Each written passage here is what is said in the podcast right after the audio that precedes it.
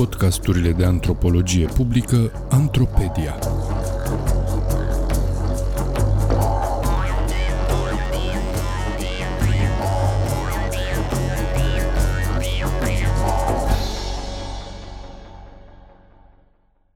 Dezindustrializare prin globalizare. Un text scris de Zoltan Mihali pentru Sfertul Academic. Citit de actorul Daniel Popa. Globalizare, declin. Textul de față urmărește procesele de globalizare din perioada socialismului românesc, având în prim plan transformările prin care au trecut două întreprinderi din industria chimică a județului Neamț. Globalizarea socialistă a avut un dublu rol pentru România. A fost atât un model de industrializare, cât și un factor de dezindustrializare. Exporturile către țări occidentale au creat fluxurile de capital necesare industrializării în perioada socialistă. Însă, la finalul aceleiași perioade și începutul celei post-socialiste, lipsa fondurilor a scos în evidență incapacitatea economiei de a asigura nivelul tehnologic adecvat pentru rentabilitatea producției, factori care au prefigurat declinul industriei. Descriu aceste mecanisme globale prin metode etnografice consultarea documentelor din arhive referitoare la organizarea producției, plus variate materiale de corespondență între liderii întreprinderilor și 22 de interviuri cu foști protagoniști ai evenimentelor în cauză. Am pornit de la narativele decliniste ale presei anilor 1990, cu precădere cele despre declinul regiunilor monoindustriale. Numeroase reportaje sau articole de ziar au documentat incapacitatea guvernului de a se adapta economiei de piață și procedeele nefaste de privatizare ale întreprinderilor socialiste. Asocieri de cuvinte precum colos industrial, distrugerea industriei și imagini dezolante erau comune.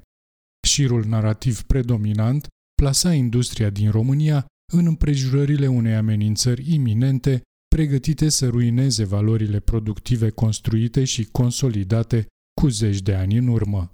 Mai târziu, am descoperit cum respondenții mei reproduceau același discurs cu o nuanță locală. De pildă, relatarea a fost o perioadă rușinoasă a țării, nu mai vreau să vorbesc despre asta. A reprezentat și apogeul refuzurilor pe care le-am primit în perioada culegerii datelor empirice, influențat probabil și de reportajul România te iubesc despre declinul industriei socialiste, răspunsul denotă percepția localnicilor legată de dezindustrializarea zonei adiacente municipiului Piatra Neamț. Starea de resemnare a fost prezentă în discuțiile cu majoritatea respondenților. Aceștia se refereau mai ales la perioada post-revoluționară, pe care o asociau cu declinul treptat al industriei locale. Dacă începutul anilor 1990 a fost o continuare a vieții cotidiene, fără schimbări semnificative, la mijlocul decadei au început să se arate neajunsurile structurale ale industriei. Începutul noului mileniu a fost marcat de dispariția aproape în întregime a sectorului industrial, fenomen datorat în esență progresului tehnologic global. În România, globalizarea a produs dezindustrializare, mai ales pe fondul politicilor economice deficitare din a doua jumătate a anilor 1980, care au favorizat plata datoriilor externe în detrimentul reînnoirii tehnologice. Relațiile interinstituționale ale întreprinderilor din România au fost limitate de guvernul PCR inițial bazat pe importuri de utilaje pentru producție, capital fix, din vestul global, cu aproximație de la finalul anilor 1950 până la finalul anilor 1970 pentru producția bunurilor de export. Inițial bazat pe importuri de utilaje pentru producție din vestul global, pentru producția bunurilor de export, acest model de dezvoltare internă a căpătat o predilecție mai izolaționistă la începutul anilor 1980. Chiar dacă cantitățile exportate în ultima decadă socialistă au fost semnificative, pe plan intern, politicile izolaționiste au interzis inclusiv importurile de utilaje. În schimb, Planificatorii statului au preferat imitarea aparaturii importate, redirecționând fondurile obținute din exporturi în principal către plata datoriilor externe. Adesea, aceste tentative de imitare au eșuat, adâncind inadecvarea tehnologică a întreprinderilor, majoritatea dintre ele având utilaje importate la începutul perioadei socialiste. Aceste împrejurări au determinat ulterior dinamicile tranziției post-socialiste cu un plan național de privatizare inadecvat pentru necesitățile variatelor sectoare industriale și o lipsă a politicilor de redresare prin programe de subvenții concrete pentru retehnologizarea întreprinderilor. Pe fondul acestor circumstanțe au avut loc evenimentele dezindustrializării. Per ansamblu, declinul unităților în cauză a avut trei motive. Pierderea clienților pentru export, creșterea costurilor de producție datorată mijloacelor de producție învechite și, implicit, lipsa fondurilor pentru materii prime. Datorită schimbărilor post-revoluționare, poziția produselor chimice în lanțurile de aprovizionare globale, mai ales cele cu alte țări socialiste, s-a diminuat semnificativ. Confruntarea cu actorii pieței globale a scos în evidență dezechilibrul costuri-beneficii al produselor românești, acestea având, cel puțin în industria chimică, costuri de producție semnificativ mai ridicate decât prețurile de pe piață.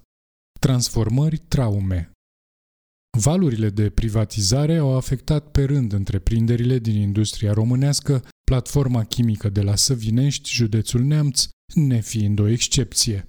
Descriu dezindustrializarea din perspectiva Melanei și Fibrexului, două întreprinderi ale platformei. La Melana, evenimentele au fost interne, fabrica nefiind privatizată vreodată, deși era de dorit atât pe plan intern, cât și la nivel guvernamental. Decăderea a fost cauzată de erori de gestionare a producției, care mai târziu au dus la creșterea datoriilor, nu la eficientizarea productivă scontată. Mai precis, modernizarea unor instalații a dus la creșterea costurilor de funcționare și adâncirea continuă în datorii. În prima fază, Melana s-a desprins de combinat cu sindicatul propriu. Celelalte unități rămase au intrat sub umbrela Fibrex, întreprindere care în mod formal s-a consolidat pe sindicatul fostei CFS Săvinești. În schimb, Fibrexul a avut parte de privatizări succesive care i-au erodat în mare măsură capacitățile de producție, în ciuda opoziției conducerii întreprinderii și a angajaților. Cadrele de conducere au fost factorul determinant al transformărilor. Încă de la început, fostele structuri organizaționale s-au schimbat. Au apărut 5-6 directori, directori general, s-au umflat schemele, organigrama. A fost o greșeală. S-a împărțit așa artificial că tu o iei pe aia, tu iei centrala. Inginer șef Melana. Conducerea întreprinderilor a avut în prim plan inclusiv diferențele tehnologice dintre fabricile platformei și implicit a mărfurilor. Era alt produs, altceva. Pe aceste baze tehnologice s-au divizat și sindicatele, angajații urmându-și liderii. Transformările au avut și un factor secundar, competiția pentru resurse interne. Acestea erau un factor crucial pentru rentabilitatea producției sau formarea unor centre de profit, cum se zicea, inginer șef Melana. De exemplu, aprovizionarea cu abur, necesară procesului chimic la toate fabricile platformei, depindea de unitățile Fibrex, conducerea acesteia stabilind prețul de schimb. Datorită tehnologiei învechite, acest preț se afla peste cel al pieței, iar alte alternative rentabile nu existau. Competiția pentru resursele interne a creat astfel interese contradictorii. Relațiile dintre Melana și Fibrex au fost astfel incerte, prima întreprindere aflându-se într-un dezavantaj vizibil. Ne ciondăneam să le plătim aburul, le mai dădeam bani și ne împăcam. Povestește acesta. Contextul a creat o stare de incertitudine și în imaginarul angajaților de la Săvinești. În opinia lor, principala sursă a problemelor au fost reformele de privatizare ale întreprinderilor de stat, fenomen care a avut impact direct asupra coeziunii forței de muncă. Din punct de vedere sindical, liberalizarea și descentralizarea gestionării acestora de la fondul proprietății de stat, stăpânul industriei românești în perioada respectivă, a creat numeroase puncte de vedere divergente care au fost dăunătoare integrității întreprinderilor. La Fibrex, inclusiv delegarea alegerilor liderilor de sindicat la nivel de întreprindere, a creat, printre altele, circumstanțele divizării fabricilor de pe platforma din Săvinești, principalul caz fiind separarea întreprinderilor în cauză. Liderul sindicatului de la fostul CFS Săvinești a rezistat totuși numeroaselor tentative de divizare venite în cuvintele sale din partea tinerilor care voiau să se rupă în continuare. După dobândirea independenței, cele două întreprinderi au urmat direcții specifice de gestionare a resurselor și datoriilor. Fibrex a prioritizat plățile externe.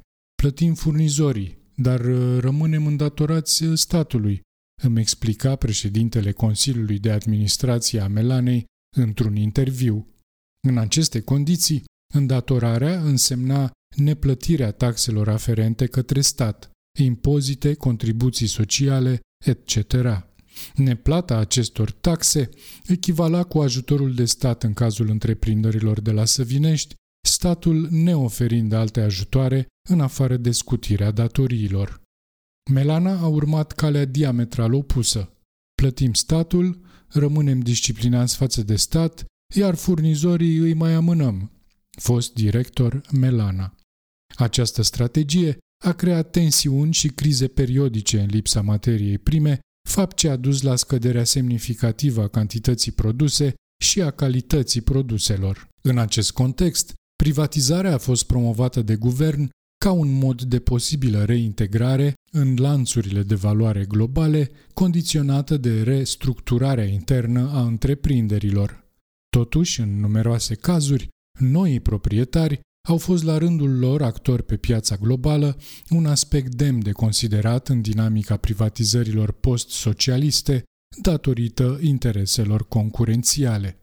După cum se va vedea din narativa privatizării de la Fibrex, intrarea în sfera de influență a unui concurent a fost un factor determinant al contracției industriale de la Săvinești. Din numeroase puncte de vedere, acest factor denotă gestionarea defectuoasă a procesului de privatizare și implicita lipsa reglementărilor statului, ambele survenite pe fondul presiunii Fondului Monetar Internațional pentru sporirea competitivității industriei, care au exacerbat neajunsurile structurale. Melana declin Melana nu a reușit să mențină producția necesară rentabilității după ce a devenit societate comercială pe acțiuni. Din cauza mijloacelor de producție învechite, investițiile în acestea având aproximativ 20-30 de ani în 1990, calitatea produselor a avut de suferit, standardele de calitate la nivel global fiind deja semnificativ mai avansate.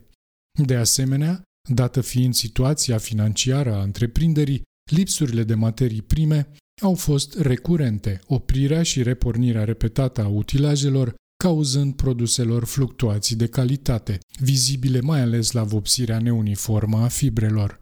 Pentru evitarea așa numitelor șocuri de calitate, era necesară o perioadă de tranziție în funcționarea utilajelor. Neavând flux continuu de producție, produsul finit avea calitate mai redusă la începutul funcționării utilajelor, după câteva zile revenind la nivelul așteptat.